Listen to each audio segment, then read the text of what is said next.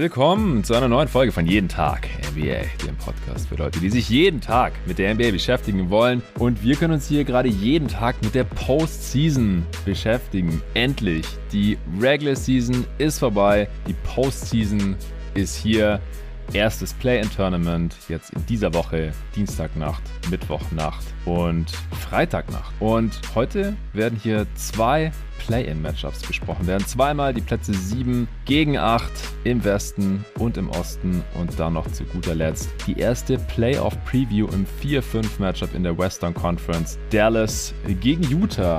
Für letzteres habe ich mir wieder den Hans Schulze als Gastexperten reingeholt. Damals schon bei der Mavs Preview im Oktober am Start gewesen, die sehr, sehr gut ankam. Dann habe ich einen neuen Luca, einen Luca, den man mit C schreibt, für das Clippers Wolves Matchup fürs Play-in-Game um Platz 7 hier drin. Und dann noch den alten Luca, den ihr schon kennt, mein Praktikanten, Luca Celler am Start. Hier für das Matchup Nets gegen Cavs um Platz 7 in der Eastern Conference. Hey Luca. Hi Jonathan. Ja, der jeden Tag NBA-Mode ist jetzt hier auf jeden Fall aktiviert, denn das, was wir jetzt hier in der heutigen Ausgabe machen, das wird es jeden Tag geben. Ich habe heute versucht, die gesamte Woche, soweit es jetzt eben möglich war, mit den bekannten Matchups durchzuplanen. Und es werden so 15 Podcast-Segmente sein. Die meisten mit einem Gastexperten, das eine oder andere vielleicht auch solo. Und so werden hier jeden Tag die Pods droppen, mindestens eine pro Tag. Allerdings habe ich erst Ende der Woche einen Sponsor drin, dann fürs Playoff Power Ranking, das ich mit dem äh, Nico Gorni zusammen aufnehmen werde. Das heißt, es werden alle Supporter-Pods werden heute nochmal ausnahmsweise öffentlich, obwohl wir keinen Sponsor drin haben. Deswegen hier nochmal der Hinweis. Wenn ihr alle Folgen von Jeden Tag NBA hören möchtet, jetzt für diese Postseason, also fürs Play-in-Tournament und dann auch in den Playoffs, es wird hier ja jeden Tag Pots geben. Jeden Morgen werden die Games der letzten Nacht analysiert werden. Dann äh, solltet ihr schleunigst Supporter werden, wenn es noch nicht seid, auf steadyhq.com slash jeden Tag NBA. Den Link gibt es natürlich auch in der Beschreibung dieses Podcast, dann könnt ihr da draufklicken, könnt euch das alles ganz genau anschauen. Es gibt zwei verschiedene Supporter-Pakete. Egal welches der beiden ihr nehmt, habt ihr Zugriff auf alle Folgen. Ihr könnt in den jeden Tag NBA Supporter Discord reinkommen, wo es natürlich auch mega abgeht jetzt zu diesem Zeitpunkt in der NBA-Saison. Ihr könnt Fragen stellen für die Fragen-Podcasts für die Answering Machine, wo in den Playoffs früher oder später dann auch mal wieder eine kommen wird, wenn es nicht mehr jede Nacht Games gibt, alle spätestens dann gibt es vielleicht mal eine Fragerunde zu den Playoffs. Und wenn ihr das All-Star-Supporter-Paket nehmt, also das etwas teurere von den beiden, dann gibt es noch ein paar mehr Goodies dazu. Das könnt ihr euch, wie gesagt, alles genau durchlesen unter steadyhq.com slash jeden Tag NBA. Und ganz wichtig, es gibt schon einige Supporter jetzt mittlerweile. Deswegen existiert jeden Tag NBA auch noch. Deswegen konnte ich ja auch zum Jahresbeginn dann aus meinem alten Job endgültig raus und mich voll und ganz hier auf jeden Tag NBA konzentrieren. Aber wenn ihr sagt, ey, ich höre schon seit längerem jeden Tag NBA, die ganzen öffentlichen Folgen mit den Sponsoren und wenn ihr noch im Überlegen seid, ob ihr eine Mitgliedschaft abschließen wollt bei Steady für jeden Tag NBA, damit ihr alle Folgen hören könnt, aber auch damit es diesen Podcast weitergeben kann, auch noch für die zukünftigen Saisons, damit das Ganze abgesichert abgesichert ist, damit ich das weitermachen kann. Hoffentlich noch viele, viele Saisons. Und damit auch jeden Tag NBA wachsen kann, damit auch das Team wachsen kann, damit Arne öfter dabei sein kann und äh, vielleicht auch noch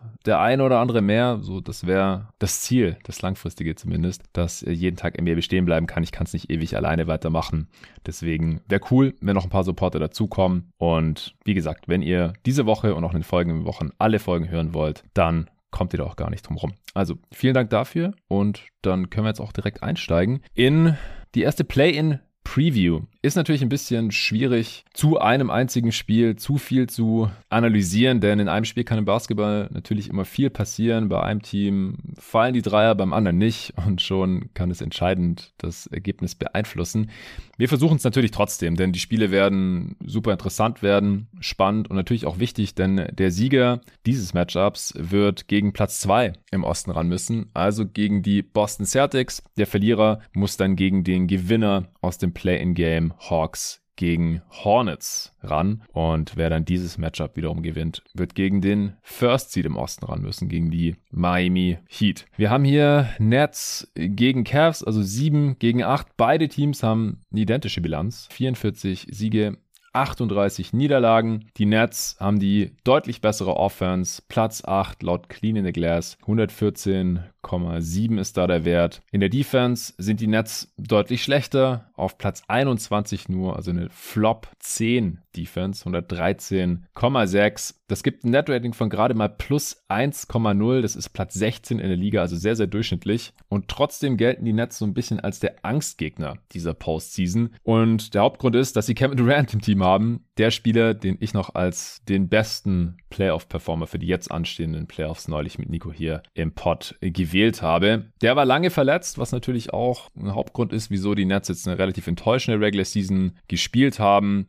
Kyrie Irving durfte erst gar nicht spielen, weil er von Gesetzes wegen her nur die Auswärtsspiele hätte spielen dürfen. Und da haben die Nets zuerst gesagt, nee, dann äh, soll das lieber ganz lassen. So hin und her wollen wir hier nicht, nachdem er sich nicht hatte impfen lassen wollen. Und dann äh, Anfang des Jahres, also des Kalenderjahres, haben sie dann irgendwann gesagt, so, jetzt äh, wird es langsam eng hier. Die Nets sind von 1 rapide abgestürzt in der Tabelle, nachdem sich KD da verletzt hatte und James Harden irgendwie auch nicht so auf der Höhe seines Games war, nicht so super motiviert schien, haben sie dann Kyrie erst erlaubt, dass er die Auswärtsspiele machen darf. Und jetzt seit ein paar Wochen darf er ja auch im Staat New York, in Brooklyn, wieder die Heimspiele bestreiten. Also Kyrie wird am Start sein, KD ist auch wieder fit, Harden ist weg mittlerweile, der wollte dann äh, den Trade, hat ihn auch bekommen. Dafür kamen Ben Simmons, äh, Seth Curry und Andre Drummond. Ersterer hat noch kein einziges Spiel gemacht für die Nets. Curry und Drummond funktionieren bisher ganz solide in Brooklyn. Äh, Head Coach Steve Nash hat gefühlt jedes Spiel eine andere Rotation ausprobieren müssen aufgrund dieser ganzen Umstände. Und jetzt stehen wir eben hier, ja, nach der Regular Season auf Platz 7 für Brooklyn im Matchup gegen die Cavs. Auch die Cavs hatten einen sehr guten Start in diese Regular Season. Wie gesagt, am Ende jetzt auch 44 Siege, haben sich noch so ein bisschen in die Postseason geschleppt. Offense Platz 19, 111,8. Defense mit einem 110er Wert ist die sechstbeste der Liga immerhin noch. Das gibt ein Net-Rating von plus 1,9. Das ist drei Plätze besser als das der Nets im Liga-Vergleich. Rang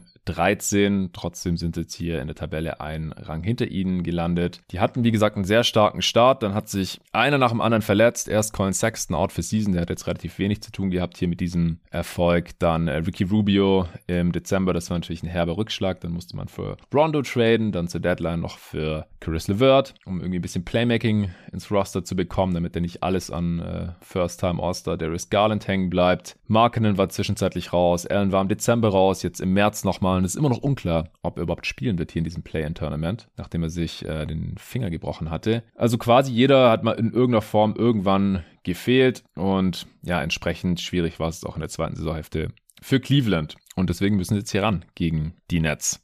Luca, vielleicht erstmal vorweg, wie gefällt dir dieses Matchup Nets gegen Cavs? Ja, ich finde es halt sehr schade, dass Jared Allen verletzt ist. Mit Allen hätte das ein bisschen interessanter werden können, dieses Matchup. Ich finde es mhm. auch wirklich schade für die Cavs, äh, dass sie jetzt noch ins Play abgerutscht sind und auf die Play-Plätze, du hast ja schon erwähnt, haben sich am Ende so ein bisschen ins Play geschleppt, waren ja lange ähm, in der Top 6 im Osten und sind halt hinten raus auf die Play-in-Plätze abgerutscht. Und ich, ja, kann mir schwer vorstellen, wie die Cavs die Nets schlagen. Aber du hast ja schon gesagt, es ist halt nur ein Spiel. Von daher ist im Prinzip alles möglich. Da kann äh, viel passieren, wenn ein Team die Dreier nicht so gut trifft. Vielleicht treffen die Cavs die Dreier sehr gut, besser als sonst. Und dann kann man so ein Spiel schon mal gewinnen. Aber ich glaube, es ist ein sehr, sehr schwieriges Matchup für die Cavaliers gegen die Nets. Ähm, vom Personal her hat man da einfach nicht die passenden Verteidiger, um KD und Irving zu stoppen. Und das Problem ist halt auch so ein bisschen, die Cavs waren vor allem defensiv dieses Jahr gut, hast du ja auch schon erwähnt, hatten die sechs beste Defense in der NBA. Und sie waren defensiv vor allem so gut, weil die Gegner Schwierigkeiten hatten, am Ring gegen die Cavs zu scoren. Also die Cavs hatten die beste Defensive Field Goal Percentage am Ring. Die Gegner haben nur 60,5% ihrer Abschlüsse am Ring getroffen. Jetzt fehlt aber Jared Allen. Wert, ja. Das ist wirklich ein unfassbarer guter Wert. Aber jetzt fehlt halt Jared Allen. Mhm. Ähm, der war dafür hauptverantwortlich mit Evan Mobley, dass die Defense so gut war und dass man den Ring so gut beschützen konnte. Und jetzt muss Mobley halt auch eine andere Rolle spielen. Von daher, glaube ich, sind die Cavs jetzt einfach defensiv nicht so gut. Und dazu kommt noch, dass Brooklyn Nets wahrscheinlich so mit Abstand das schlechteste Matchup sind für die Cavs, weil die Brooklyn Nets die schließen halt nicht so oft am Ring ab. Also es ja. gab nur fünf Teams, die in der Saison ähm, selten am Ring abgeschlossen haben. Klar, man hat halt KD und Kyrie Irving, die machen viel aus der Midrange, sind da kaum zu stoppen. Oft ist es auch egal, wenn man die Würfel contestet, gerade bei KD. Von daher ja, sehe ich so ein bisschen schwarz für die Cavaliers leider. Ähm, vor allem, wenn es jetzt eine Serie wäre, dann würde ich wirklich sagen, die Cavs haben gar keine Chance. Aber wie gesagt, es ist halt nur ein Spiel. Da kann halt einiges passieren. Und ich glaube, die Cavs müssten halt vor allem offensiv unglaublich guten Tag erwischen, einen sehr guten Tag von der Dreierlinie haben und dann ist was möglich. Aber ich sehe nicht, wie die Cavs die Nets stoppen. Ja, sehe ich ähnlich. Also es ist ja so ein bisschen ein Matchup von einem offensiv starken Team gegen ein defensiv starkes Team und das offensiv starke Team ist so gut, weil sie einen der besten Offensivspieler haben, beziehungsweise zwei der besten eigentlich. Also wenn Irving äh, fit ist und spielt, dann ist er wahrscheinlich auch einer der zehn, maximal 15 besten Offensivspieler dieser Liga. Und solche Spieler haben auch bei einer One-Game-Sample-Size wahrscheinlich meistens die besseren Chancen oder Teams, die halt so einen Spieler oder gleich zwei in ihren Reihen wissen. Und bei den Cavs, die haben keine Defender gegen die so wirklich und können da halt offensiv auch nicht so wirklich mithalten und halt die Schwäche der Nets am defensiven Ende so richtig abusen, fürchte ich. Aber ja, wenn halt bei den Nets zum Beispiel Dreier nicht fallen und bei den Cavs schon, dann kann es halt einen riesen Unterschied ausmachen, haben wir vielleicht trotzdem ein spannendes Spiel oder die Cavs gewinnen hier vielleicht sogar. Aber ich denke auch, die Nets sollten hier eigentlich äh, hoch favorisiert sein und nicht nur weil sie zu Hause spielen. Hast du jetzt noch irgendwelche größeren Faktoren jetzt in dem Game für dieses spezifische Matchup ausgemacht bei den Nets oder den Cavs? Ja, größere Faktoren nicht wirklich, aber ich glaube, die größte Schwachstelle bei den Nets ist Drummonds in der Drop Defense. Also da mhm. sehe ich mhm. die größten Chancen für die Cavs. Ich bin noch mal gespannt, ob Steve Nash, Drummond oder Claxton startet. Ähm, Wenn es jetzt eine äh, Seven Game Series wäre, würde bin ich mir ziemlich sicher, dass Drummond auf jeden Fall starten würde. Ich glaube auch, dass er jetzt in diesem einen Play-Spiel starten wird, aber ich glaube, dass Claxton eigentlich ja für dieses Matchup der beste oder die bessere Wahl wäre. Dann könnte man viel switchen und ich glaube, damit könnten die Nets die Cavs vor größere Probleme stellen. Weil mhm. bis auf Garland, ja, sehe ich eigentlich niemanden, der die Switches da wirklich konstant attackieren kann und dann auch scoren kann. Also Word hat zwar ja so einen Ruf als Scorer, aber ich habe jetzt vorhin nochmal nachgeschaut, macht nur 0,81 Punkte äh, per Possession in Isolation, mhm. ist kein guter Wert, auch generell sehr ineffizient seit dem Trade ja. zu den Cavs. Garland hingegen scored 1,02 Points per Possession. Isolation ist wirklich ein Top-Wert. Mhm. Ähm, aber ich glaube auch hier, dass, dass ähm, die bessere Wahl wäre, einfach Claxton zu switchen, auch KD auf Garland zu switchen, einfach mal schauen, ob Garland wirklich jetzt ein ganzes Spiel lang genug Würfe treffen kann, weil Garland macht einfach extrem viel aus der Midrange, trifft die Würfe auch sehr, sehr gut in dieser Saison, aber kann halt einfach auch einen schlechten Tag erwischen. Er wird halt, er hat halt nicht diese Undeniability, dass er jetzt einfach sagen kann, wenn der Wurf nicht fällt, okay, scheißegal, ich zieh's einfach zum Korb ja. oder geh an die Linie, hol mir die Fouls ab und komm so zu Punkten. Deswegen glaube ich, wenn die Nets ähm, switchen mit Claxton, KD, auch Brown kann das ganz gut. Edwards kommt halt drauf an, ob er offensiv genug Würfe trifft, dass man ihn äh, spielen lassen kann. Kann man ja als erst seit kurzem, weil die ja erst äh, ja. Äh, jetzt seinen Two-Way-Contract konvertiert genau. haben. Ich habe neulich ja. noch mal Pod gesagt, der kann in der Postseason gar nicht eingesetzt werden auf dem ja. Two-Way-Deal. Jetzt haben sie ja noch James Johnson entlassen, um den Roster-Spot eben zu generieren, um Kessler Edwards einen regulären NBA-Vertrag anzubieten, damit er eben eingesetzt werden kann hier in so einem Play-in-Game und dann halt auch in den Playoffs sollten die Nets gewinnen. Ja, ja aber wie gesagt, ich glaube, dass Drummond im Drop halt die größte Schwäche wäre. Ja, da könnten die Cavs die Nets ganz gut attackieren. Da hätte ähm, Garland wahrscheinlich relativ konstant die, die Midrange-Würfel, die er auf jeden Fall treffen kann. Außerdem hat er auch einen sehr niceen Floater, den er dann auch einsetzen könnte. Es wäre bei den Switches dann schwierig und da in Drop kann er natürlich auch für Moby zum Beispiel leichtere Würfe kreieren, mal ein alley Das äh, wird im Switch dann auch schwieriger. Da müssten mhm. halt auch Levert und vor allem auch Kevin Love, also Love dann natürlich eher im Post, die Mismatches attackieren können. Und da bin ich mir einfach nicht sicher, ähm, ob die zwei das äh, hinbekommen. Ja. Ich finde die Regular Season Matchups ja auch immer nicht so aussagekräftig für die Postseason. Die Nets haben zweimal im November gegen die Cavs gewonnen. Da war noch ein anderes Team mit Harden, ohne Kyrie und so. Dann äh, im Januar haben die Cavs gewonnen Und jetzt letzte Woche, das letzte Aufeinandertreffen, haben die Nets nochmal gewinnen können. Da ist jetzt die Frage, ob die Teams genauso starten oder sehr ähnlich starten werden wie in dem Aufeinandertreffen. Also die Nets äh, sind gestartet mit Drummond. Hast ja gerade schon gesagt, du würdest lieber Claxton sehen, aber ich denke mal, dass Nash eher wieder Drummond starten wird. Ja, glaube ich auch, dass Drummond startet.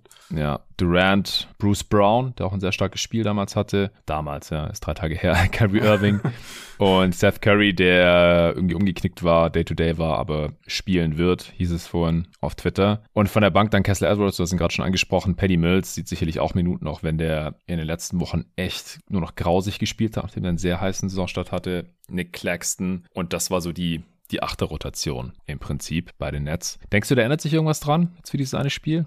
Ich glaube nicht. Also KD und Kyrie spielen ja schon einige Minuten pro Spiel. Ja, wahrscheinlich wieder ich, 40 plus locker. Genau, also ich könnte mir auch vorstellen, so. dass, dass KD einfach sagt, er lass mich trennen und er spielt dann halt 42, 43 Minuten ja, dann wird es einfach schwierig für die Cavs, weil sie haben einfach keine guten Matchups und ich kann mir nicht vorstellen, dass die Nets jetzt irgendwie Lamarcus Aldridge oder Blake Griffin zum Beispiel einsetzen. Sehe ich gerade nicht so richtig den Fit offensiv, warum man das machen sollte. Dann würde man mhm. den Cavs ja eigentlich ja so ein Matchup geben, wo man ein bisschen helfen kann und gerade Griffin halt einfach an der Dreierlinie stehen lassen könnte, dann KD und Kyrie von da aus doppeln könnte. Von daher macht das, glaube ich, wenig Sinn. Seth Curry, haben wir gerade eben beide nochmal nachgeschaut, ähm, soll fit sein. Also hat er selber ja. gesagt, dass er spielen wird am Dienstag. Könnte, glaube ich, so der X-Faktor werden äh, in dem Spiel, weil ich denke, so der, also der realistischste Weg für die Cavs, das Spiel zu gewinnen, ist halt, dass man KD und Kyrie dann teilweise auch viel doppelt versucht, den Ball aus den Händen von den zwei zu bekommen und dann einfach, ja, schaut, ob Seth Curry und Co. halt genug Würfe treffen können. Ich glaube, das ist so, ja, die beste Taktik, mit der man die Nets schlagen kann. Ja, und da wäre natürlich Curry einfach sehr wertvoll, weil er halt mit Abstand der beste ähm, Three-Point-Shooter ist, der Netz von den Rollenspielern. Ja. ja. Bei den Cavs ist Garland gestartet, äh, neben Mobley natürlich. Allen hat natürlich nicht gespielt. Wie gesagt, wir wissen einfach nicht gerade, ob er spielen wird oder nicht.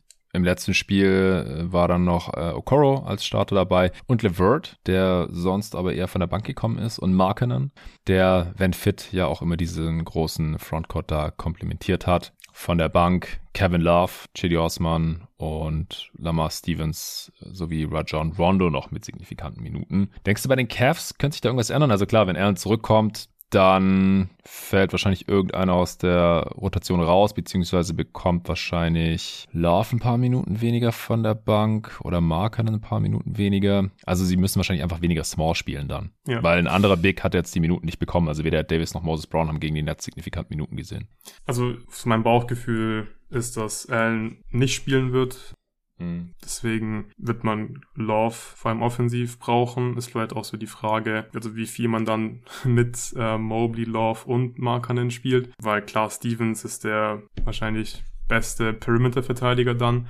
Aber auch der wird ja KD und Kyrie nicht stoppen können. Deswegen glaube ich, könnte es Sinn machen für die Cavs, einfach möglichst viele Shooter aufs Parkett zu stellen und dass man halt einfach in so ein, in so ein Shootout reingeht und mm. einfach hofft, mehr Dreier zu treffen und dafür braucht man dann ja Love und Markenen. Äh, Mobley wird man dann auf der 5 ja wahrscheinlich auch 40 Minuten spielen lassen und wird mm. äh, beten, dass man nicht getötet wird in den 8, wo er dann äh, sitzt und Kevin Love dann den Center spielen muss. Ja, aber andererseits ist defensiv einfach auch eine Lineup, die mir große Kopfschmerzen bereitet, wenn äh, Kevin Love und Laurie Markkanen deine Forwards sind, gegen Kevin Durant und Kyrie Irving. Von daher glaube ich, dass äh, die Cavs auch eine achte Rotation spielen werden und ich denke halt, dass Mobley, Levert und Garland auch 40 plus Minuten spielen werden. Also mich würde schon wundern, wenn die Cavs jetzt irgendwie eine 8 oder 9 Rotation spielen und die eben genannten Spieler halt was weiß ich, 36 Minuten zum Beispiel nur spielen. Es ist halt ja. so ein bisschen die Frage, wie man da rangeht, ob die Cavs vielleicht sich auch denken, okay, gegen die Nets ist Matchup einfach auch so ungünstig. Ähm, wir gehen da jetzt irgendwie rein, wie als wäre es so ein halbwegs normales Regular-Season-Spiel und schauen mal, ob wir die schlagen können oder sie gehen wirklich halt all in und spielen ihre guten Jungs wirklich alle 40 plus Minuten oder es ist halt zu risikoreich, wenn man dann vielleicht nicht mehr so frisch ist fürs zweite Playing-Game. Also für die Cavs finde ich es wirklich schwierig. Also ich würde persönlich halt diesen Weg wählen, einfach viel, viel mit Love und Markern zu spielen und einfach zu hoffen, dass man mehr Würfe trifft. Ja, ich denke auch, man sollte mit möglichst viel Offense auf dem Parkett stehen. Also Okoro, Stevens nebeneinander eher vermeiden. Man muss hoffen, dass Chris LeVert irgendwie ein krasses Revenge-Game gegen die Nets hat oder sowas.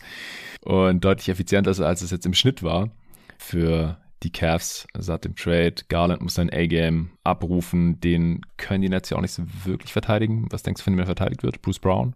Ja, also wenn man halt im Drop spielt, dann wird, denke ich, Bruce Brown versuchen halt über die Screen zu kommen und den Midranger zu contesten.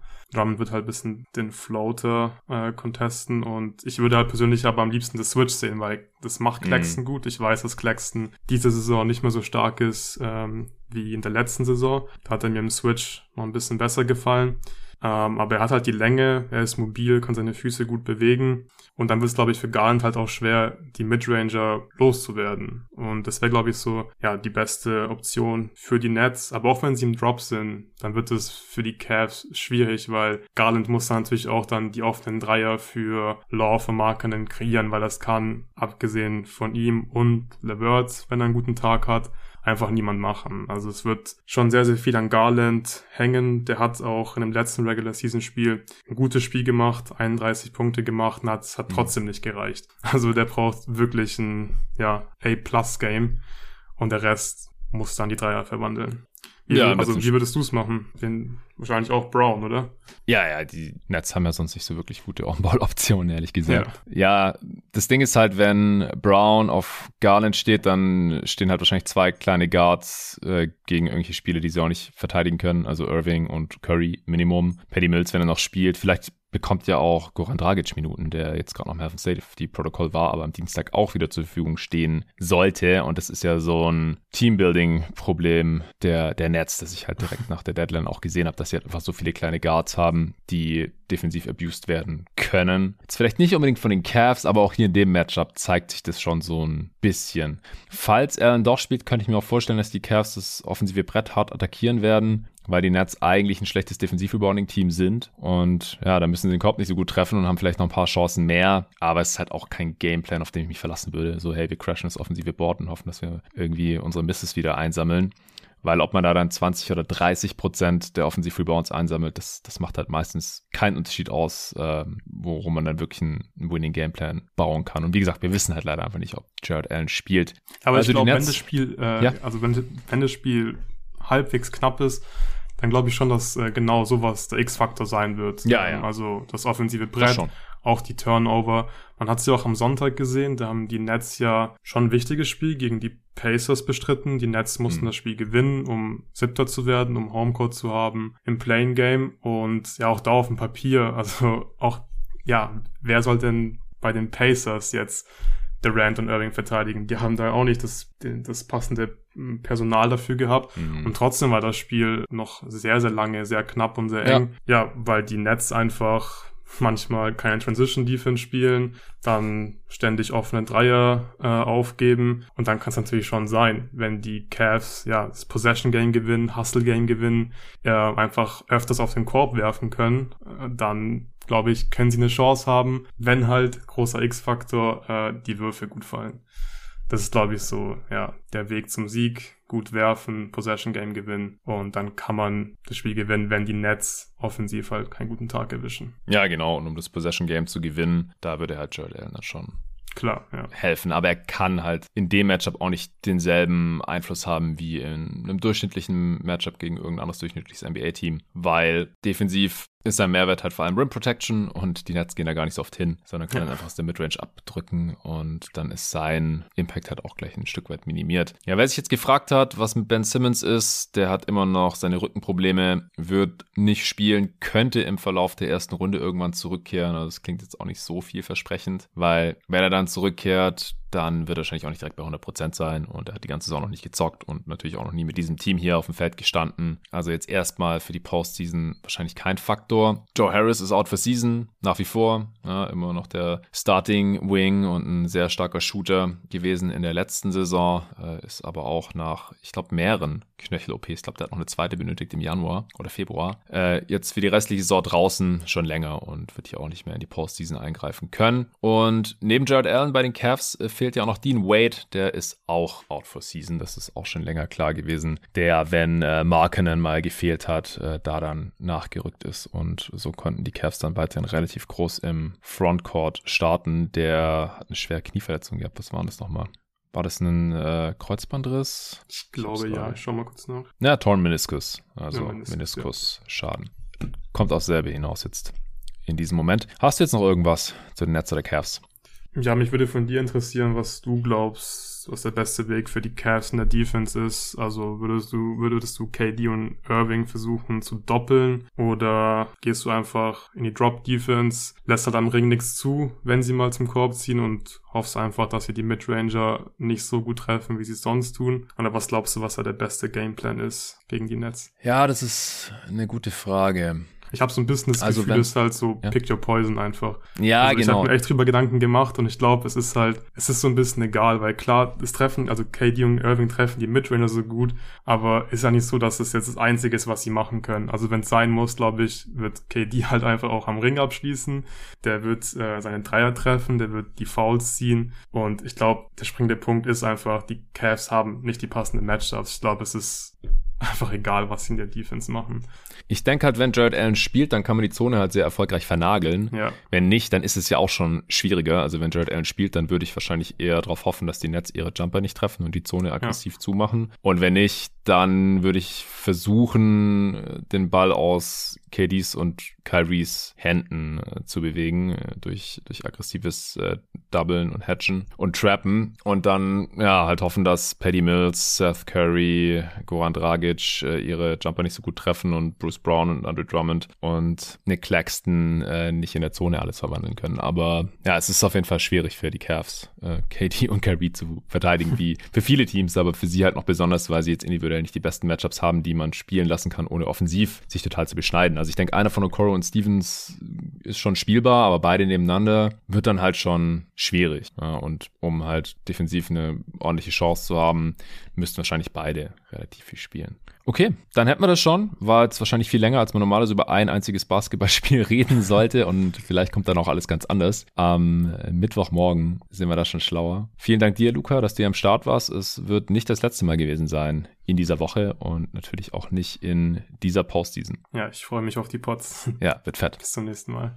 So, weiter geht's mit dem Play-in-Game im Westen. 7 gegen 8 Wolves gegen Clippers. Und dafür habe ich einen völlig neuen Gast hier bei Jeden Tag NBA am Start und es ist der Luca Elfering. Hey Luca.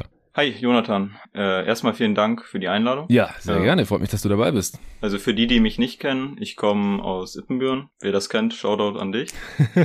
das liegt so Osnabrück-Münsterland mäßig. Mhm. Ich bin Clippers-Fan seit dem ersten Paul-Trade und jetzt seit drei Saisons schaue ich eigentlich so jedes Spiel. Jo. Also nach dem Trade für Chris Paul, für die Leute, die jetzt äh, sich fragen, was der erste Paul-Trade ist, richtig? Genau, ja gut, nice. gibt ja noch Paul George, aber genau. ging schon um CP3. Ja, sehr schön. Und wir besprechen jetzt heute ganz kurz und knackig dieses äh, erste Play-in-Spiel. Siebter gegen Achter wird in der Nacht von Dienstag auf Mittwoch stattfinden. Die Wolves haben am Ende 46 Siege jetzt geholt bei 36 Niederlagen, waren Siebter in der Offense laut Clean the Glass, 114,7er Offensivrating. Defense waren sie 13. am Ende immer noch leicht überdurchschnittlich mit einem 111,6er Defensivrating. Netrating von plus 3,2 ergibt das. Das war noch ein Top 10 Netrating. Genau Platz 10 tatsächlich. Sie waren damit eine der Überraschungen der Saison, würde ich behaupten. Und Chris Finch hat jetzt auch direkt nach Ende der Regular Season schon mal eine vorzeitige Vertragsverlängerung bekommen. Folgerichtig. Und deine Clippers, die haben es auf den achten Platz äh, geschafft. Das stand ja schon länger einigermaßen fest. Äh, mit 42 Siegen bei 40 Niederlagen noch eine knapp positive Bilanz rausgeholt. Offense Platz 24, also quasi am anderen Ende des Spektrums die siebt schlechteste Offense, wenn man so will, mit einem 110,5er Rating. Defense dafür die siebtbeste der Liga, 110,0. Gibt ein leicht positives Netrating von plus 0,5. Das reicht für Platz 17 in der Liga. Und ich finde, die Clippers sind jetzt eigentlich relativ genau da gelandet, wo ich sie vor der Saison auch gesehen hatte. War natürlich schwer zu beurteilen, weil wir nicht genau wussten, wann kommt Kawhi, wenn er überhaupt kommt. Die Antwort war es letztendlich, er kam gar nicht für die Regular Season. Wie sieht's mit äh, Paul George aus? Kann der fit bleiben oder verpasst er wieder seine üblichen 20, 30 Spiele? Im Endeffekt waren es jetzt sogar 51. 51, die er verpasst hat. Ja, also das lief sogar noch ein bisschen schlechter. Es gab noch den ein oder anderen äh, zusätzlichen Verletzungsausfall, aber irgendwie sind sie jetzt da gelandet, wo ich sie auch schon vor der Saison eigentlich gesehen hatte. Wie geht's denn dir jetzt mit dem Matchup Clippers gegen Wolves hier für das erste Play-in-Spiel? Ja, also Schaut man jetzt auf die ganze Saison gegen die Wolves, dann mit die Spiele mit PG standen eigentlich 3-0 und man hat, glaube ich, jedes Spiel mit knapp 20 Punkten gewonnen. Mhm. Über zwei Jahre steht man jetzt bei 6-1. Also die letzte Partie quasi wurde äh, verloren, aber da waren halt auch einfach alle out. Aber mhm. die letzte Partie, die man wirklich ernst nehmen kann, die war halt im November. Und ich würde schon behaupten, dass die Clippers, aber auch die Wolves jetzt mittlerweile einfach auch andere Teams sind als damals. Also ja. es ist schon schwer zu sagen, schwer daraus jetzt Rückschlüsse zu ziehen. Ja, finde ich sowieso immer schwierig, äh, auf Basis der Regular Season Matchups äh, da irgendwas rauszuziehen, weil wir haben das schon zu oft gesehen in der Vergangenheit. Das eine Team hat das andere in der Regular Season vielleicht sogar gesweept und dann in den Playoffs kam es ganz anders, äh, weil andere Spieler gespielt haben. Äh, vielleicht haben welche gefehlt durch Verletzungen oder es kamen irgendwelche dazu. Durch Trades bei den Clippers hier jetzt war, war beides der Fall im Prinzip. Und Teams spielen halt auch einfach anders in der Regular Season. Spiele können Back-to-Back sein. Ähm, es wird anders gegameplant in einer Playoff-Serie und jetzt auch bei so einem Play-in-Game gibt es doch nochmal mehr Vorbereitung als bei irgendeinem 0815 Regular Season Game, was einfach nur eins von 82 Spielen ist.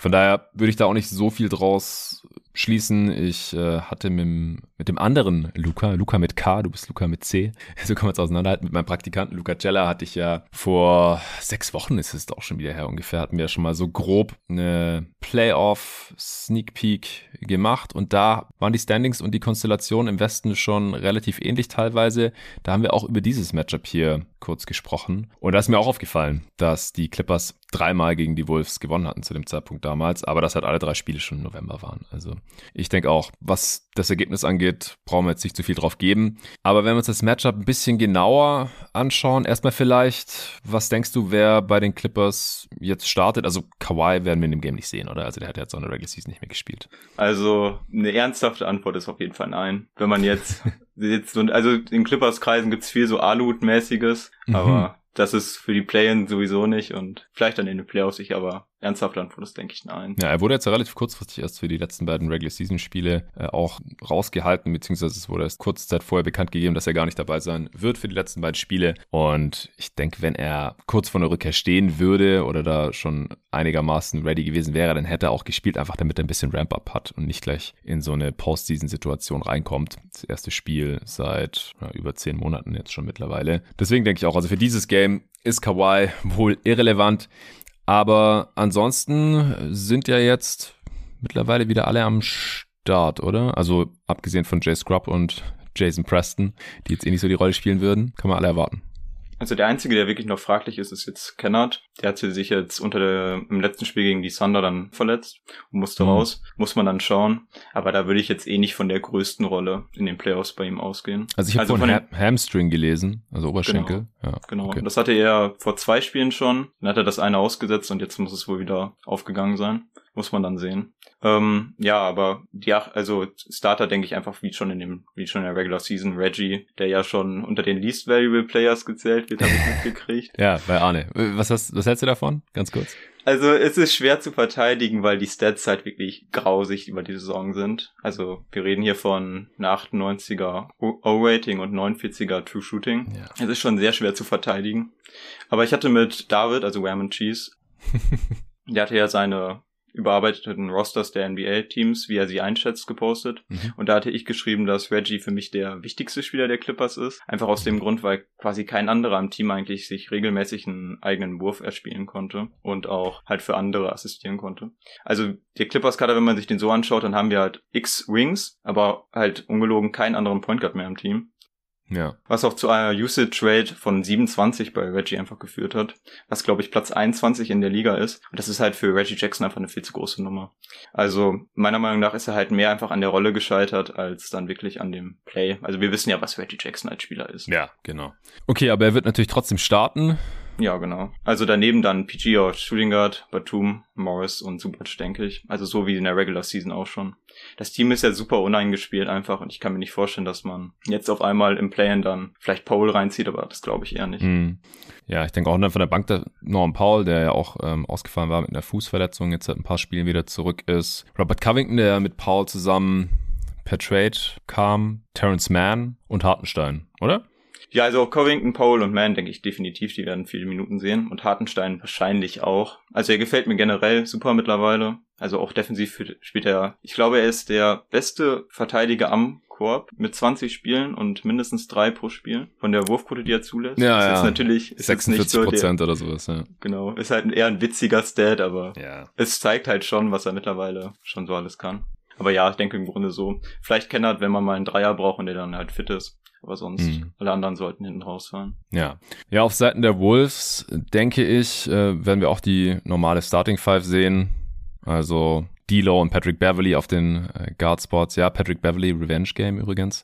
Äh, Anthony Edwards und äh, Towns mit Jared Vanderbilt im äh, Frontcourt. Und dann von der Bank wahrscheinlich Torian Prince, Malik Beasley, Naz Reed als Backup Big und wohl Jordan McLaughlin als äh, Backup Guard. Das ist wahrscheinlich so die Postseason Rotation. Wenn du das jetzt so anschaust, was denkst du, sind da Schlüssel-Matchups oder Schlüssel-Lineups vielleicht auch, die Tyron Lue aufs Feld schicken könnte?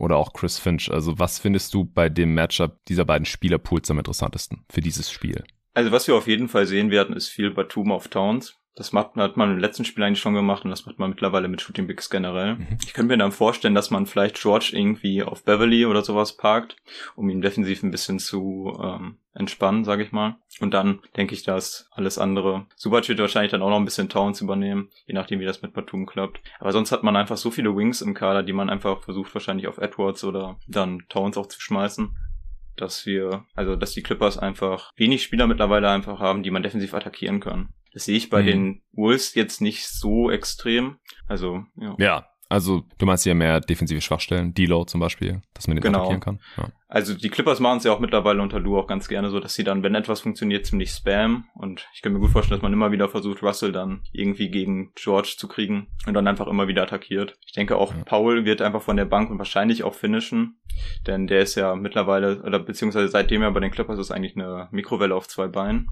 Ich glaube, in den 45 Minuten, seitdem er wieder fit ist, hat er 44 Punkte erzielt. Mit einem wow. Two-Shooting von ungefähr 68 Prozent. Also da fällt einfach derzeit alles und das zeigt auch also gerade so Paul und George, dass sie wieder da sind, ist für die Clippers einfach so extrem wichtig. Weil offensiv einfach wirklich, wie ich ja eben schon gesagt habe, alles eigentlich an Reggie Jackson hing und die sich jetzt beide einfach regelmäßig einen Wurf kreieren können. Mhm. Was bei gerade Morris oder auch Covington, der wahnsinnig gut spielt, seitdem er da ist, halt nicht der Fall ist. Ja, ja, Norman Paul insgesamt fünf Spiele gemacht jetzt für die Clippers. Wow. Das ist nicht viel. Also das vorhin schon angesprochen, das Team ist nicht besonders eingespielt äh, aufgrund der Verletzungsausfälle äh, und oder dann halt noch der, des Trades oder dass Paul halt ist sowieso äh, kurz vor der Deadline zum Team dazugekommen ist sich dann kurzfristig verletzt hat und jetzt erst wieder zurückgekommen ist. Ja, aber finde ich interessant, ähm, wenn Paul close, dann müssten die Clippers ja wahrscheinlich Small spielen, oder? Also ich meine, dafür haben sie sowieso das Material mit den vielen Wings. Würdest du jetzt auch das in, in dem Spiel erwarten, dass Lou relativ viel Smallball spielen lässt? Ich meine, letztes Jahr in den Playoffs gegen die Mavs hat es zum Beispiel eine Weile gedauert, bis er das mehr gemacht hat. Ja, ich finde es bei Lou generell eher schwer zu sagen weil er eigentlich als Coach eher reagiert als agiert. Also gerade mhm. gegen die Mavs oder auch bei den Jazz und ja auch gegen die Suns sagt man jeweils 2-0 zurück und er hat ja schon dann ein bisschen gebraucht, auch Rondo zum Beispiel rauszunehmen. Mhm. Und generell ist man über die Saison weniger small gegangen als sonst, aber das liegt halt auch einfach daran, weil Hartenstein und Subac so die einzigen Spieler waren, die wirklich immer da waren. Aber ich denke schon, dass wenn man wirklich drauf ankommt, dass man dann small geht. Also Covington und Batum müssen eigentlich zusammen auf dem Feld stehen, weil das ist einfach defensiv das Beste, was die Clippers bieten können. Dann noch wahrscheinlich PG dazu, vielleicht noch Powell und dann Reggie. Dann ist das schon wirklich eine sehr potente offensive Starting Five, die defensiv wenig zulässt. Ja, das würde ich auch für am sinnvollsten halten. Ansonsten finde ich noch relevant, dass die äh, Clippers ja relativ viel Shooting haben, gerade wenn sie Small spielen. Also Subats ist ja eigentlich so einer ihrer wenigen Non-Shooter, wenn er nicht auf dem Feld ist, kann eigentlich jeder zumindest mal die Dreier nehmen und Terrence Mann haben wir auch schon gesehen, der kann dann auch mal heiß laufen. Aber ansonsten äh, sind die meisten Spiele sowieso ja auf einem Niveau, was das Volumen und die Quote angeht, dass man äh, Five-Out spielen kann dann äh, und in der Regular Season haben die Clippers jetzt so einigermaßen viele Dreier genommen, so auf Platz 15, was Volumen angeht, haben aber halt schon wieder die zweitbeste Quote der Liga gehabt. Und das halt, obwohl Paul George über 50 Spiele ausgefallen ist, der einer ihrer besseren Shooter ist. Und auf der anderen Seite mit dem defensiven Scheme der Wolves sind sie halt auch anfällig dafür, viele Dreier zuzulassen. Ja, sie, üben, sie üben halt Druck auf den Ballhändler aus, gerade im Pick and Roll, ähm, gehen dann zwei Mann auf den Ball und wenn man dann den Ball einigermaßen laufen lassen kann, das Feld breit ist und ein offener Shooter den äh, Dreier dann auch verwandeln kann, dann äh, könnte das halt schon so ein bisschen die Achillesferse der Wolves werden. Denn was man natürlich bei so einem Scheme auch rausspielen kann, sind Abschlüsse in der Zone. Kommt dann halt drauf an, äh, wie gut dann der Vanderbilt hinten noch den Laden zusammenhalten kann. Aber das ist jetzt nicht so das Steckenpferd der Clippers Offense. Sie gehen am drittwenigsten überhaupt zum Ring in der gesamten Liga und finishen auch nicht so besonders gut. Deswegen, ich denke, dass die Clippers wahrscheinlich relativ viele Dreier rausspielen können werden, wenn die Wolves hauptsächlich auf dieses defensive Scheme zurückgreifen. Und dann äh, ist es so ein bisschen Make or Miss League, denke ich. Also gerade in einem One-Game-Sample kann dann halt alles Mögliche passieren. Ja, wenn die Dreier reingehen, dann sieht die Offense der Clippers wahrscheinlich gut aus. Wenn nicht, haben sie eventuell ein Problem. Ja, genau. Also um das mal zu unterlegen, also seit der Paul George Rückkehr sind die Clippers auf Platz 1 des O-Ratings, haben die drittbeste Dreierquote und bei und sind auf Platz 5 bei genommenen und haben ein Netrating von Platz 2. Das ist natürlich Heftig. jetzt ein bisschen die beste Offense der Liga, seit Paul George zurück ist. Habe ich richtig verstanden? Ja, genau. Heftig, okay. also ich habe es jetzt vor dem Thunder, nach dem Thunder Game nicht nochmal überprüft, aber ja, gut, da hat man ja auch drauf. irgendwie 120 oder so gescored. Also mhm. es ist natürlich jetzt ein bisschen gepusht durch die 153 Punkte gegen die Bucks, muss man dazu sagen. aber ich habe das, glaube ich, einmal rausgefiltert und da saß, ich glaube, da war man auch noch auf Platz 1. Also mhm. Man hat über 20 Dreier in drei der letzten fünf Spiele gescored. Also die lassen jetzt die Dreier regnen und die fallen auch. Was natürlich auch einfach daran liegt, dass man in Paul und George jetzt ähm, zwei bessere oder zwei sehr elitäre Dreierschützen hat. Und Hartenstein, die ja jetzt auch trifft, als wäre Stephen Curry mit seinen 47 Prozent. Ja, also siehst du das auch als den Schlüssel oder hast du noch einen anderen Faktor ausgemacht hier bei dem Matchup, der ähnlich entscheidend sein könnte? Ja, also ich denke schon. Es wird doch einfach drauf ankommen, wie die Dreier dann fallen. Vielleicht auch ein bisschen so, wie lang Spieler wie PG oder Paul auch dann gehen können nach den Verletzungen. Matum mhm. wurde ja dieses Jahr auch ein bisschen geschont. Also muss man einfach sehen, ob die dann wirklich 40 Minuten oder 35 Minuten durchhalten. Und sonst denke ich einfach, dass man gucken muss, wie man dann Towns verteidigt bekommt. Die Clippers haben generell schon Probleme mit ja. Shooting Bigs. Also gerade Valenciunas sah da immer sehr, sehr, sehr, sehr gut aus und Towns ist ja mindestens ein bis zwei Stufen nochmal drüber. Ja.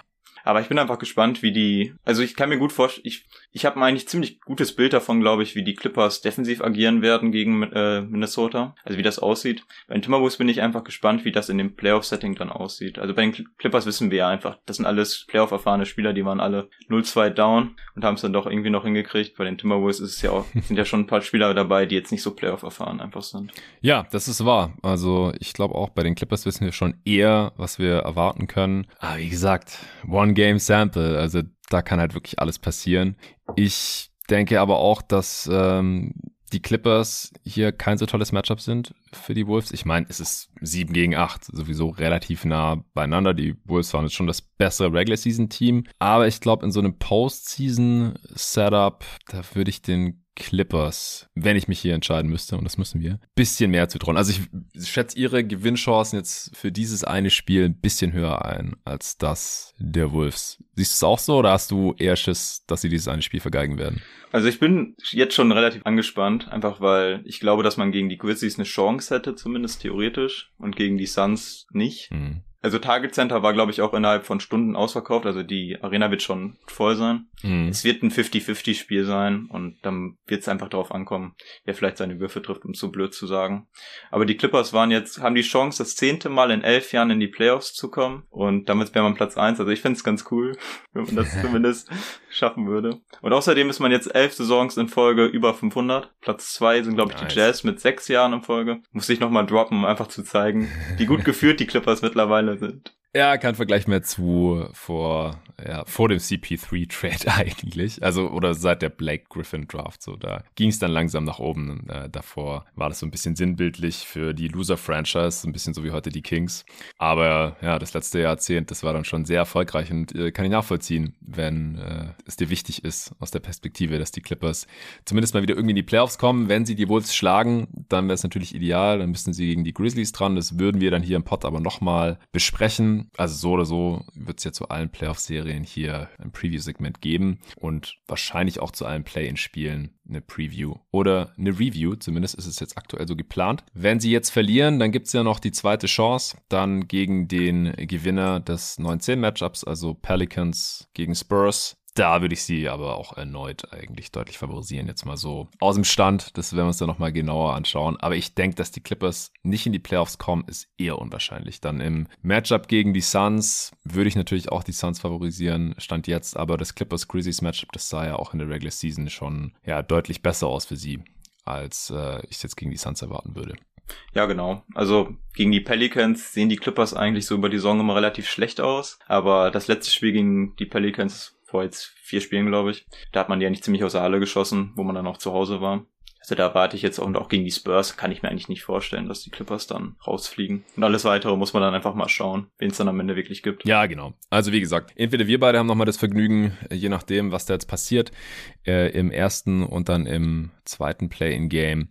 Äh, und wenn sie es dann, wie gesagt, in die Postseason schaffen, wird sich das sowieso nochmal ganz genau angeschaut. Äh, vielen Dank, Luca. Ich finde, das war ein sehr gelungener Einstand. War jetzt nur ein kurzes, knackiges Segment. Sehr cool, dass du direkt zugesagt hast. Ähm, war ja auch dein erster Podcast-Auftritt hier davor. Ähm, also der eine oder andere Hörer kennt dich vielleicht schon von NBA Twitter, von der deutschen äh, NBA Twitter Bubble. Kannst gerne mal noch kurz deinen Handle raushauen. Vielleicht kriegst du noch ein paar mehr Follower von den Leuten, die jetzt hier zugehört haben. äh, Luca E23 wäre das dann. Also erstmal auch super, super cool, dass ich hier sein durfte. Es hat sehr, sehr viel Spaß gemacht, über die Clippers zu reden. Ja, ja sehr nice. Ich äh, denke, es wird nicht das letzte Mal gewesen sein. Äh, danke nochmal an dich und bis zum nächsten Mal. So, weiter geht's mit der allerersten Playoff Preview dieser Saison. Und das ist das 4-5-Matchup in der Western Conference Dallas Mavericks gegen Utah Jazz. Und weil die Mavs hier involviert sind und das bei der Saisonvorschau im Oktober damals so gut geklappt hatte, habe ich hier wieder den Hans eingeladen. Hey Hans. Hi Jonathan, schön, dass ich über Playoffs reden darf. Ja, ja, und dann auch noch über die Mavs. Nicht ja. so schön sind die News aus dem allerletzten Regular Season Spiel der Mavs und zwar, dass äh, Luka Doncic sich die Wade gezerrt hat. Wir haben beide gerade nochmal äh, auf Twitter geschaut, ob es da jetzt schon irgendwas Belastbares gibt, gehen aber auch davon aus, dass es nichts super Belastbares geben wird, denn die Mavs haben ja eigentlich nichts davon, wenn sie den Jazz verraten, wie fit oder vielleicht auch unfit Luca sein wird. Also es ist gerade so ein bisschen die Angst, dass Luca angeschlagen in dieses Matchup gehen wird. Wir haben uns gerade darauf geeinigt, dass wir jetzt einfach mal davon ausgehen, dass er einigermaßen normal zocken kann, weil ja, wir wissen es jetzt einfach nicht. Äh, alles andere wäre vielleicht zu deprimierend und deswegen denke ich, dass es die die beste Lösung ist. Ähm, oder? Ja, also vielleicht mit kleinen Malus, dass man sagt, sie ist irgendwie bei 90, 95 Prozent, aber jetzt da zehn Szenarien durchspielen, ähm, wird vielleicht ein bisschen kompliziert. Je nach Schwere der Zerrung könnte es halt jetzt innerhalb der knappen Woche, die die Mavs ja auch haben, bis es dann losgeht, am Samstagabend, da steht schon fest, 19 Uhr, könnte er eventuell wieder nahe 100 Prozent sein, wenn es so eine leichte Zerrung war. Wenn es eine schwere war, könnte es halt auch sein, dass er zwei, drei Wochen gar nicht spielen kann. Äh, Gibt es verschiedene Sachen und mit der Wadenzerrung ist ja auch nicht zu spaßen. Wir haben es gesehen. Vor drei Jahren Durant hatte damals bei den Warriors noch erst eine Wadenzerrung, hat dann weitergezockt und hat sich dann halt die äh, nicht so weit weg von der Wade befindliche Achillessehne gerissen, eventuell, weil halt die Wade da auch schon in Mitleidenschaft gezogen war und es dann die Achillessehne irgendwie erwischt hat. Und das äh, wollen wir natürlich überhaupt nicht sehen dass äh, Luka Doncic sich irgendwas an der Achillessehne tut. Ja, also wir gehen davon aus, dass es jetzt äh, nicht allzu Schlimmes war. Er konnte ja auch noch laufen danach, hat zwar gehumpelt, aber wir hoffen einfach, dass er einigermaßen normal zocken können wird. Und unter der Prämisse werden wir dieses Matchup Mavs gegen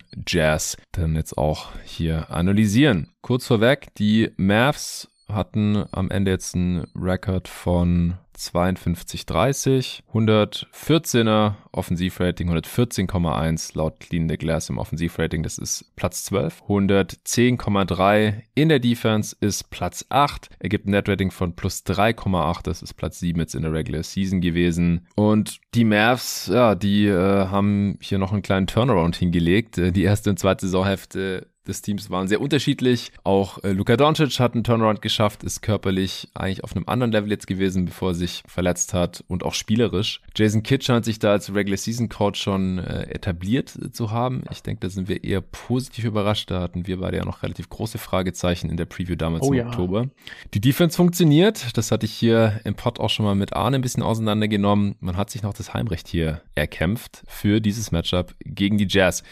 Die haben nur 49 Siege geholt, also drei weniger als die Mavs, hatten aber die beste Offense jetzt in der Regular Season, 117,6. Defense minimal schlechter als die der Mavs, direkt einen Platz dahinter auf 9 mit 110,6. Es gibt ein Netrating von plus 7. Das ist das drittbeste der Liga, aber die Jazz haben dieses äh, sehr gute Netrating extrem underperformed. Also neun Siege weniger geholt, als man eigentlich rechnerisch mit einem plus 7er Netrating erwarten könnte. Kein anderes Team hat sein Netrating in dieser Regular Season so stark underperformt. Es liegt auch daran, dass man sehr viele Spiele im vierten Viertel nicht closen konnte. Ja, dann passiert sowas, dass es da so eine große Diskrepanz gibt. Die haben allein, ich glaube, viermal zweistellige Führungen im vierten Viertel noch vergeigt. Erst jetzt wieder gegen Phoenix im vierten Viertel im vorletzten Spiel der Saison total abgekackt und sich noch die Butter vom Brot nehmen lassen. Ja, es brodelt auch so ein bisschen zwischen Mitchell und Gobert. Die tragen das dann auch teilweise über irgendwelche Pressekonferenzen aus.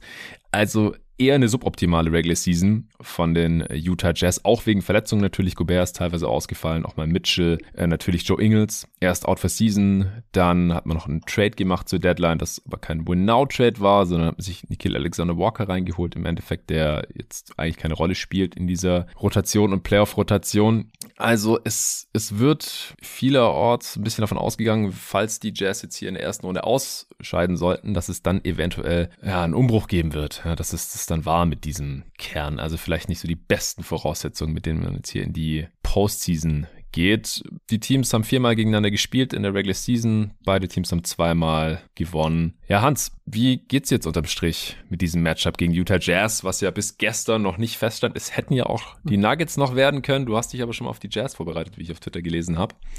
Äh, das ist es jetzt auch geworden. Ist dir das lieber als gegen die Nuggets? Ich habe mir am Anfang, also als so ein bisschen klar war, wer die Gegner sein könnten, was ja dann effektiv die Jazz und die Nuggets waren, habe ich mich fast sehr auf die Jazz gefreut, einfach aufgrund des Drucks, der da auf dem Kessel ist, allein der Erfolgsdruck und äh, die internen Querelen und das ganze Drama mit den ollen Niederlagen, die sie jetzt allein in den letzten zwei Wochen schon wieder hatten. Warriors, Clippers, Suns. Hm. Aber je mehr ich mich damit jetzt beschäftigt habe, desto weniger Lust habe ich eigentlich auf die Jazz bekommen. Uh. Weil am Ende vom Tag ist das halt tatsächlich noch ein ziemlich gutes Basketballteam. Ja mit Problemen in den Playoffs, aber ne, du hast ja all die Probleme, die die Jazz hatten, angesprochen und am Ende steht da trotzdem schon wieder die beste Offense der Liga und so richtig knapp ist es an der Front halt auch nicht. Ähm, ja, ohne Top Ten Defense, also darf man auch nicht ja. unterschlagen. Ne, die Jazz haben zwar intern so ihre Problemchen, also auch mit Blick auf Playoff-Basketball reden wir sicherlich auch gleich drüber, aber ein angenehmes Matchup ist es irgendwie dann doch nicht. Ja, vor allem, wenn Luca halt äh, nicht bei 100% sein sollte. Jetzt, wie gesagt, wir gehen davon aus, dass äh, Luca am Start ist. Die Starting Five wird dann wohl die sein, die wir in letzter Zeit eigentlich normalerweise gesehen hat, oder? Also mit Jalen Brunson, Bullock, Dorian Finney-Smith und Dwight Powell, richtig? Ja, da wird's, also da wird's kein Potenzial für Wechsel geben. Man wird einen Big brauchen, um gegen Gobert zumindest anzufangen. Und der Rest stellt sich halt auch von alleine auf, Dinwiddie als sechster Mann. Und ansonsten ist man ja auch nicht tief genug, um da irgendwie groß Veränderungen an den Start zu bringen. Ja, Maxi Kleber soll ja fit sein dann zum Start der Playoffs. Der hat jetzt vier Spiele verpasst gehabt, laut Jason Kidd. Das ist natürlich auch hm. gut und wichtig. Ja, als ja, 3D-Big, den man so jetzt sonst auch nicht ersetzen kann in diesem Team. Dann hätten wir sieben Mann. Was denkst du, wer noch Minuten sehen wird gegen die Jazz? Ich denke, eine achte oder neunte Rotation werden wir wahrscheinlich da sehen, oder? Ich denke, wir werden Experimente erleben. Mhm. Ich nehme mal an, wir werden mit wir im Sinne von, wir werden Josh Green sehen. Ähm, allerdings ist bei Josh Green die Gefahr, dass man den Jazz ein einfaches Matchup für Gobert gibt, wo man den halt verstecken kann an mhm. irgendeinem Perimeterspieler, ihn aus dem Pick and Roll halten kann und dann anfangen kann rumzuswitchen. Äh, insofern wird es dann, wenn das nicht klappt, wenn man merkt, es geht gegen Gobert schwer, wird man wahrscheinlich auch mal Bertans in den Ring werfen. Das hat jetzt in dem einen Duell, wo mal alle bei voller Kraft waren, sogar ganz gut geklappt in der regulären Saison gegen die Jazz. Und dann je nachdem, wie es auf dem Flügel aussieht, Sterling Brown und Tilikina hat jetzt geklappt, würde ich nicht erwarten an der Stelle. Hm.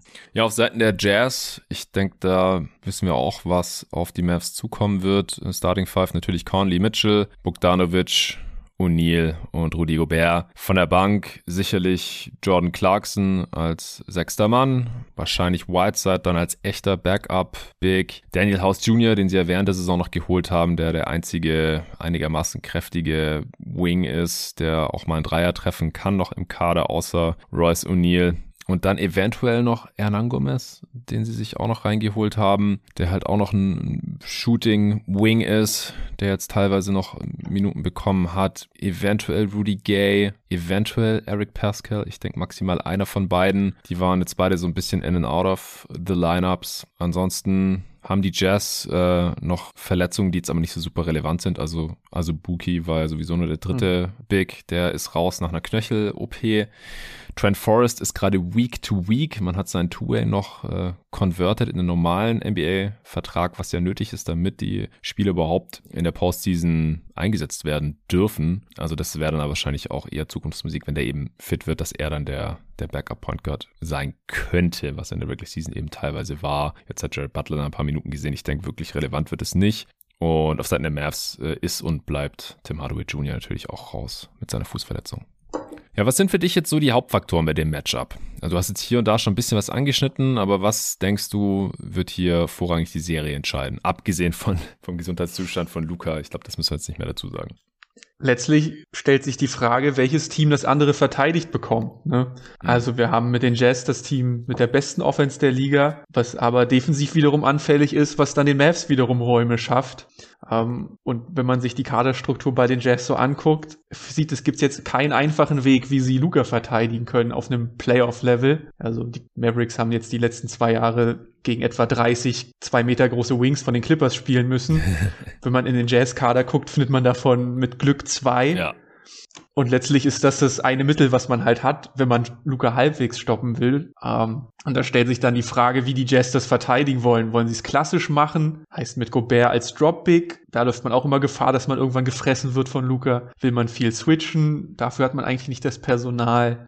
Nee. Will man 4 gegen 3 spielen, also Luca doppeln? Dafür hat man eigentlich nicht das Personal, weil die Flügelverteidiger alle viel zu schlecht sind. Das ist auf der einen Seite und auf der anderen Seite, die Mavericks stehen vor ähnlichen Problemen. Die Jazz haben phasenweise drei solide Ballhändler auf dem Feld. Und die muss man halt irgendwie gestoppt bekommen. Die Jazz machen jetzt auch keine Wunderdinge mehr in der Offense, stellen einen Block mit Gobert und dann halt haben sie halt einen Ballhändler, der dann Pull-ups nimmt, relativ viele mhm. oder zum Brett geht. Aber auch die Mavs haben halt in den meisten Lineups zwei kompetente Verteidiger. Und wenn jetzt drei gute Offensivspieler da sind, dann wird die Mathematik halt schon wieder schwierig an der Stelle. Insofern würde ich Half-Court-Defense, weil beide spielen auch absolut keine Transition, ähm, da als großen Schlüssel für beide Teams ausrufen. Ja, die, die Jazz spielen immerhin mehr als die Mavs, was auch nicht schwierig ist. Ja, das ist gar nicht schwierig. weil ja. die Mavs gehen am drittwenigsten von allen Teams in die, nee, am zweitwenigsten, Platz 29 von allen Teams Transition Frequency und die Jazz am achtwenigsten. Das nimmt sich wirklich nicht so besonders viel. Aber die Jazz, wenn sie es machen, machen sie es immerhin einigermaßen effizient und die Mavs machen es selten und wenn sie es machen, machen sie es auch noch schlecht. Und das wird in den Playoffs auch nicht mehr werden. Ja, ich denke auch, also das, die Serie hat auf jeden Fall das Potenzial, ein Shootout zu werden, weil sich die Teams tendenziell eher nicht verteidigen können. Beide. An beiden Enden des Feldes. Ja, exakt. Ich denke, dass sie dann halt auch extrem abhängig werden von ihren Jumpern, weil beide Teams auch nicht so viel zum Ring gehen. Auch hier wieder die Mavs am zweitwenigsten von allen Teams in der gesamten Liga haben die Abschlüsse direkt am Ring und die Jazz am siebtwenigsten. Und auf Seiten der Mavs kommt der dann auch dazu in der Offense, dass sie halt nicht gegen ein durchschnittliches Team hier agieren, was das angeht. Und im Schnitt haben sie ja schon die zweitwenigsten der gesamten Liga, sondern gegen Rudy Gobert, der der beste Rim Protector der Liga ist. Also da wird es wenig einfache Abschlüsse geben in der Zone, es sei denn, man bekommt dann halt irgendwie rausgezogen, indem man halt irgendwie Five-Out spielt und da kommt dann wieder ein bisschen Maxi Kleber auch ins Spiel. Ja, ähm, aber ansonsten sind die Mavs wahrscheinlich noch abhängiger von ihren Jumpshots, als sie das sowieso schon sind. Und auf der anderen Seite, wie gesagt, die Jazz, äh, wenn nicht gerade Gobert einen Abschluss bekommt, dann gehen die auch relativ selten ganz durch bis zum Ring. Und nehmen die meisten drei der Liga, die Mavs die fünf meisten der Liga. Beide treffen sie auch äh, ganz solide. Also, wie gesagt, äh, Shootout, was die Anzahl der Punkte angeht, Shootout auch im klassischen Sinne, dass es halt wahrscheinlich viel über Jumpshots laufen wird. Und dann ist es halt so ein bisschen Make or Miss League. Ja, klar, über eine vier bis sieben Spiel Sample Size kann sich das dann normalisieren, was die Mavs auch schon sehr gut kennen aus den Serien gegen die Clippers. Aber da war es halt auch schon ein bisschen so. Wird dann sehr entscheidend sein, bei welchem Team die Schützen halt konstanter treffen über die Serie. Ja, exakt. Ein Problem, was ich bei den Mavs sehe, beziehungsweise eine Lösung für die Mavs defensiv, ist halt, dass man sehr switchige Line-Ups spielt. Ähm, da kommt wieder Maxi Kleber ins Spiel, den man jetzt vielleicht auch einfach mal als Schlüssel für die Mavs hier auch bringen kann. Mhm. Also der muss halt seinen Wurf treffen, sonst geht für die Mavs halt nichts in der Serie. Seit dem All-Star-Game sind wir bei 19% Dreierquote, was halt düster, düster, düster ist. Ja. Und ohne den Dreier ist er halt offensiv unspielbar, weil man damit Gobert schon wieder machen lassen kann, was der will. Und er so im klassischen Sinne die große Hoffnung ist, um Gobert aus der Zone zu bekommen. Wenn man, wenn er das nicht kann, dann werden die Mavs halt wahrscheinlich einfach Small spielen mit Finney Smith als Center oder Bertans. Mhm. Aber das ruft dann schon wieder andere Probleme hervor. Ja ähm, dass man dann versuchen muss, irgendwann mal einen Rebound am eigenen Brett zu bekommen gegen Goberts Tentakelarme. Ja, das ist auch so ein Ding. Also die Jazz sind halt relativ stark beim Rebounding, sowohl offensiv als auch defensiv Rebounding. Top 5 in der Liga und die Mavs sind solide beim defensiv Rebounding, aber das könnte halt auch äh, zugunsten der Jazz hier verlaufen in der Serie, gerade wenn die Mavs eher small spielen. Ja, auf der anderen Seite, wenn man guckt, wie Gobert jetzt aber auch gespielt hat dieses Jahr gegen die Mavericks, ist das auch gar nicht mal so angsteinflößend. Okay. Ist natürlich die kleine Sample Size, aber Gobert hat in den vier Spielen im Schnitt fünf Abschlüsse gemacht, mhm. äh, was man vielleicht jetzt gegen die Mavericks mehr erwarten sollte und auch nur drei Schlag mich tot Offensivrebounds geholt. Aber da besteht natürlich immer die Gefahr, dass man einfach in so einem Stretch drei Possessions hintereinander einen Offensivrebound an Gobert abgibt, sechs einfache Punkte hat und nichts gekonnt hat am defensiven Ende, obwohl man vielleicht gut geswitcht hat, gut den Wurf verteidigt hat. Ähm, dieses Ausboxen, dieses Rebound-Verhalten wird bei den relativ kleinen Mavericks ja eine wichtige Rolle spielen. Ja, wenn wir jetzt davon ausgehen, dass äh, Luca einigermaßen fit ist, denkst du, dass es wieder ein ähnliches Problem geben könnte wie letztes Jahr auch in den Playoffs, dass er das Team in der ersten Halbzeit trägt, vielleicht über drei Viertel noch offensiv trägt, weil man uns nichts vor, das Team steht und fällt offensiv natürlich mit Doncic. Und dann im vierten war bei ihm halt oft so ein bisschen der Tank leer und dann äh, konnte jetzt natürlich auch niemand von den anderen Mavs-Spielern in die Bresche springen. Und es gibt ja immer noch keinen Co-Star. Ja, und auch Tim Hardaway Jr. ist ja jetzt draußen. Jalen Brunson hat einen Schritt nach vorne gemacht, aber ist jetzt auch nicht auf diesem Co-Star-Level, würde ich jetzt einmal behaupten. Porzingis ist weggetradet. Also, wie würdest du das sehen? Also, diese Dynamik, dass einfach so viel an Doncic hängt und das dann einfach unter der Playoff-Intensität nicht über vier Viertel zu bewerkstelligen ist, konstant. Ich glaube, was ihm hilft, ist auch hier wieder einfach der Mangel an Wings, den die Jazz haben. Also es wird natürlich auch für ihn jetzt wieder anstrengend, aber er war jetzt gut in Form. Hm. Aber er wird jetzt nicht vier Viertel lang von richtig, richtig guten Perimeter-Wings attackiert, defensiv, sondern das sind dann halt Royce und Neil und dann sind es halt auch schon Fragezeichen. Ja. Und da wird es für ihn halt auch einfach mal einfacher, mit einfach einem Dribbling am Gegenspieler mhm. vorbeizukommen, statt dass er zehn Sekunden lesen muss, versuchen muss, einen Winkel zu finden, Stepback, doch nach vorne, Stepback, Wurf, Stepback zum Korb. So, so hat er jetzt einfachere Möglichkeiten, einfach mal sein Spiel aufzuziehen, gerade wenn die Jazz das konventionell verteidigen, mit Gobert im Drop. Wer verteidigt Mitchell? Dorian Finney-Smith? Wahrscheinlich wird's mit Bullock anfangen und dann Finney Smith ähm, wäre so meine Erwartung. Da, der hat ja defensiv einen ordentlichen Sprung gemacht an der Stelle. Mhm. Die Mavericks haben ihn jetzt auch viel gedoppelt in den letzten beiden Spielen. Ist ja jetzt auch kein Mittel für eine ganze Playoff-Serie. Ja, bei dem Shooting außenrum ist das natürlich riskant. Ja, Bogdanovic hat, glaube ich, auch gefehlt in mindestens einem der Spiele. Mhm ja, das sind so die Optionen. Mehr hat man ja nicht. Ist ja generell ja auch ein Luxus, den ich jetzt so noch nicht erlebt habe, wenn ich mir den Jazz-Kader nochmal angeguckt habe. Hätte ich jetzt nicht gedacht, dass ich diese Saison von der Playoff-Serie nochmal sage, dass die Mavs vielleicht einen Vorteil in defensiv orientierten guten Wings haben.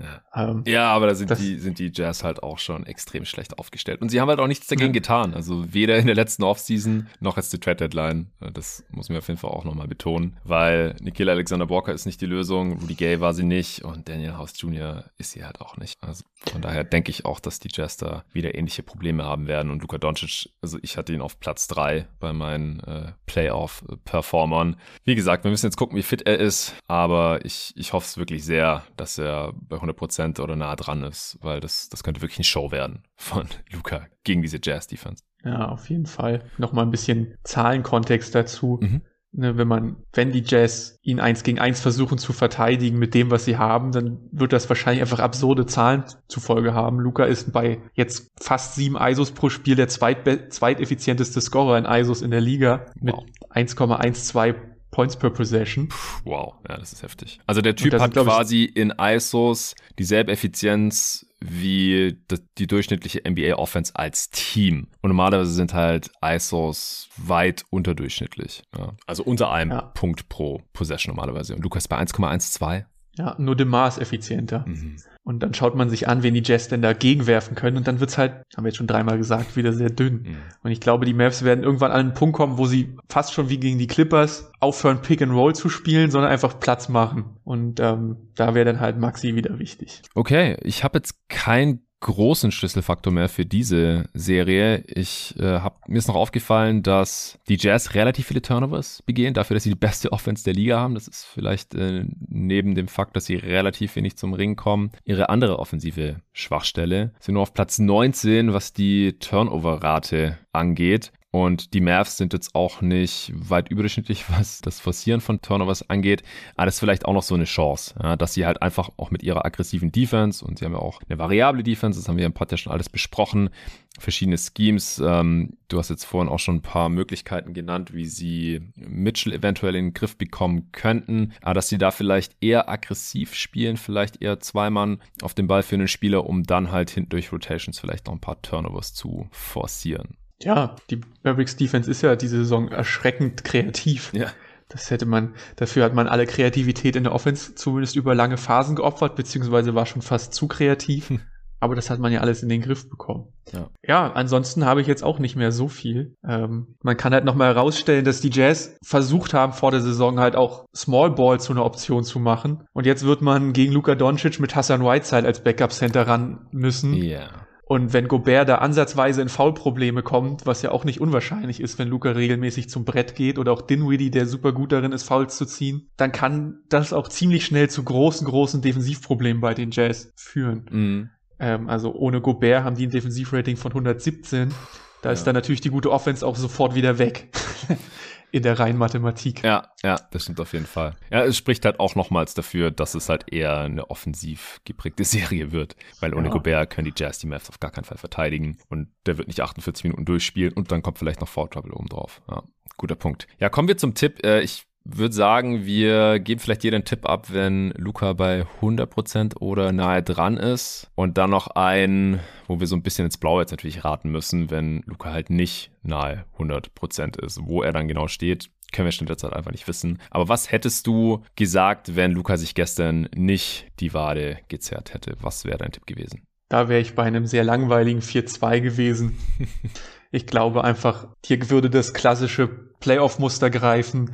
Wer hat den besten Spieler? Das wäre Luca. Und ich sehe einfach nicht, wie die Jazz den über vier Spiele gestoppt bekommen. Dass Luca mal eine Off-Night hat, kann ich mir vorstellen. Aber dass sie konstant ihn stoppen, das sehe ich nicht. Da fällt es, glaube ich, den Mavericks schon mal einfacher, irgendwie zwei von drei von den oder zwei von vier von den Jazz-Scorern irgendwie zu stoppen. Insofern glaube ich, dass die Mavs hier mehr Potenzial haben, ähm, dann permanent mehr zu punkten als die Jazz. Einfach weil die Jazz Luca nicht gestoppt bekommen. Ja, der, ich hätte sogar 4-1 gesagt. Also ich glaube, mit einem fitten Luca könnten die Jazz da sehr schnell heftig unter die Räder kommen. Sie haben auch nicht das Personal, um dann ähnlich wie die Clippers letztes Jahr, die ja auch sehr schnell unter die Räder gekommen waren schon, da nochmal so einen Turnaround hinzulegen, irgendwelche Adjustments zu machen. Die Möglichkeiten gibt's ja in diesem Jazz-Kader einfach gar nicht. Und ich glaube auch, dass die dann, und das ist jetzt natürlich ein bisschen, ja, Glaskugel schauen, weiche Faktoren und so, aber dass sie gerade so die mentale Konstitution hätten als Team, um halt, wenn dann die Kacke am Dampfen ist, sich da nochmal rauszukämpfen. Das traue ich ihm gerade einfach auch irgendwie auch nicht zu. Und deswegen hätte ich gesagt 4-1. Die Mavs haben ja auch Heimvorteil, dass die Mavs vielleicht die ersten beiden Spiele holen und dann noch eins in Utah. Und dann wäre es aus meiner Sicht ein Gentleman Sweep geworden. Hm. Jetzt so unter den Umständen, boah, das kommt da dann wirklich drauf an, wie angeschlagen Luca wirklich ist.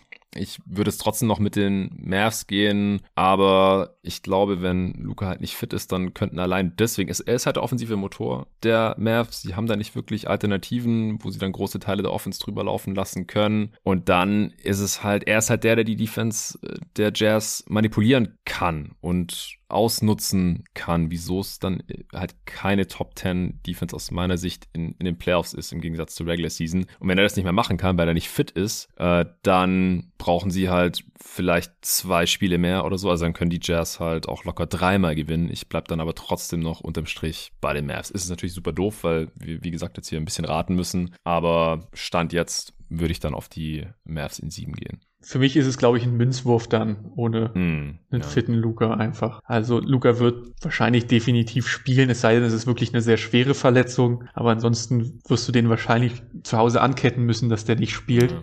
Und selbst im halbwegs kaputten Zustand wird er schon noch Pick and Roll spielen können. Aber ob er das dann 48 Minuten oder 40 Minuten dann in seinem Fall echte Spielzeit schaffen kann, ähm, was du brauchen wirst, um die Jazz zu outscoren, das halte ich dann für fraglich. Ich würde auch 4-3 sagen, aber es kann halt genauso umgedreht dann 3-4 sein. Das ist dann auch Wurst. Sollte Luca gar nicht spielen können, dann wird es wahrscheinlich relativ easy für die Jazz, oder?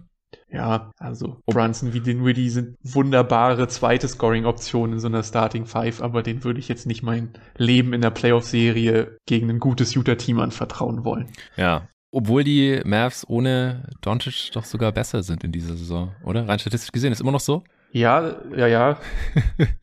Aber ich glaube, da ist viel Pfand dabei vom Saisonstart. Ja. Kann kurz schauen. Ja, ja, ich, ich wollte gerade auch mal schauen, wo wir da jetzt stehen. Es war, glaube ich, nur noch ein Punkt oder so dazwischen. Ich denke, das würde sich niemals auf eine, auf eine Playoff-Serie übertragen lassen. Selbstverständlich. Fünf. Ohne ihn und mit ihm 3,1. Oh ja. Also 1,9. Hm. Das war auch schon mal knapper dieses Jahr. Ja. Aber wie gesagt, das äh, wollen wir nicht überbewerten und schon gar nicht dann irgendwie auf eine Playoff-Serie übertragen, dass die Mavs ohne Doncic irgendwie eine ähnliche Chance oder gar eine bessere hätten oder eine annähernd so gutes, glaube ich auch nicht. Also da kann ich mir schwer vorstellen, dass sie überhaupt ein Spiel gewinnen würden, ehrlich gesagt. Wenn sie die Serie ohne ihn gewinnen, kann man direkt mit der Trade-Maschine anfangen und die klassischen sind die Mavericks ohne Luca besser Takes beginnen lassen, denke ich dann. Wird nicht passieren. Ja. Spoiler alert.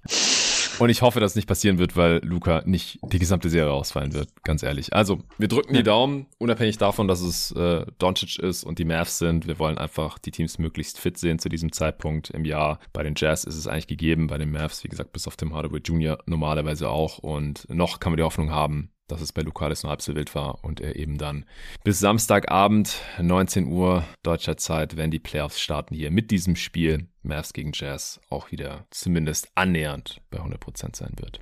Das äh, war natürlich jetzt die erste Playoff-Preview hier bei Jeden Tag NBA, aber nicht die letzte. Und es wird jeden Tag diverse Pots hier geben, die allermeisten dann äh, Supporter-Pots, aber wenn es da Updates gibt, dann werdet ihr auch über Jeden Tag NBA auf jeden Fall erfahren. Und Ende der Woche gibt es ja noch ein großes Playoff-Power-Ranking zusammen mit dem Nico. Und da wird es dann natürlich auch mit einfließen mit dem neuesten Erkenntnisstand, was Lukas Verletzung angeht. Hans, wenn du nichts mehr hast, dann vielen Dank dir, dass du dir heute die Zeit genommen hast. Immer gern. Und folgt dem guten Mann unter GorgFan, richtig? Exakt. Ja, letztes Mal äh, habe ich, das falsche Ad erst rausgehauen. das wird nicht passieren. Unter GorgFan auf Twitter werde ich auch in die Beschreibung dieses Podcasts reinschreiben. Das war Hans Schulze zu den Mavs. Vielen Dank und bis zum nächsten Mal.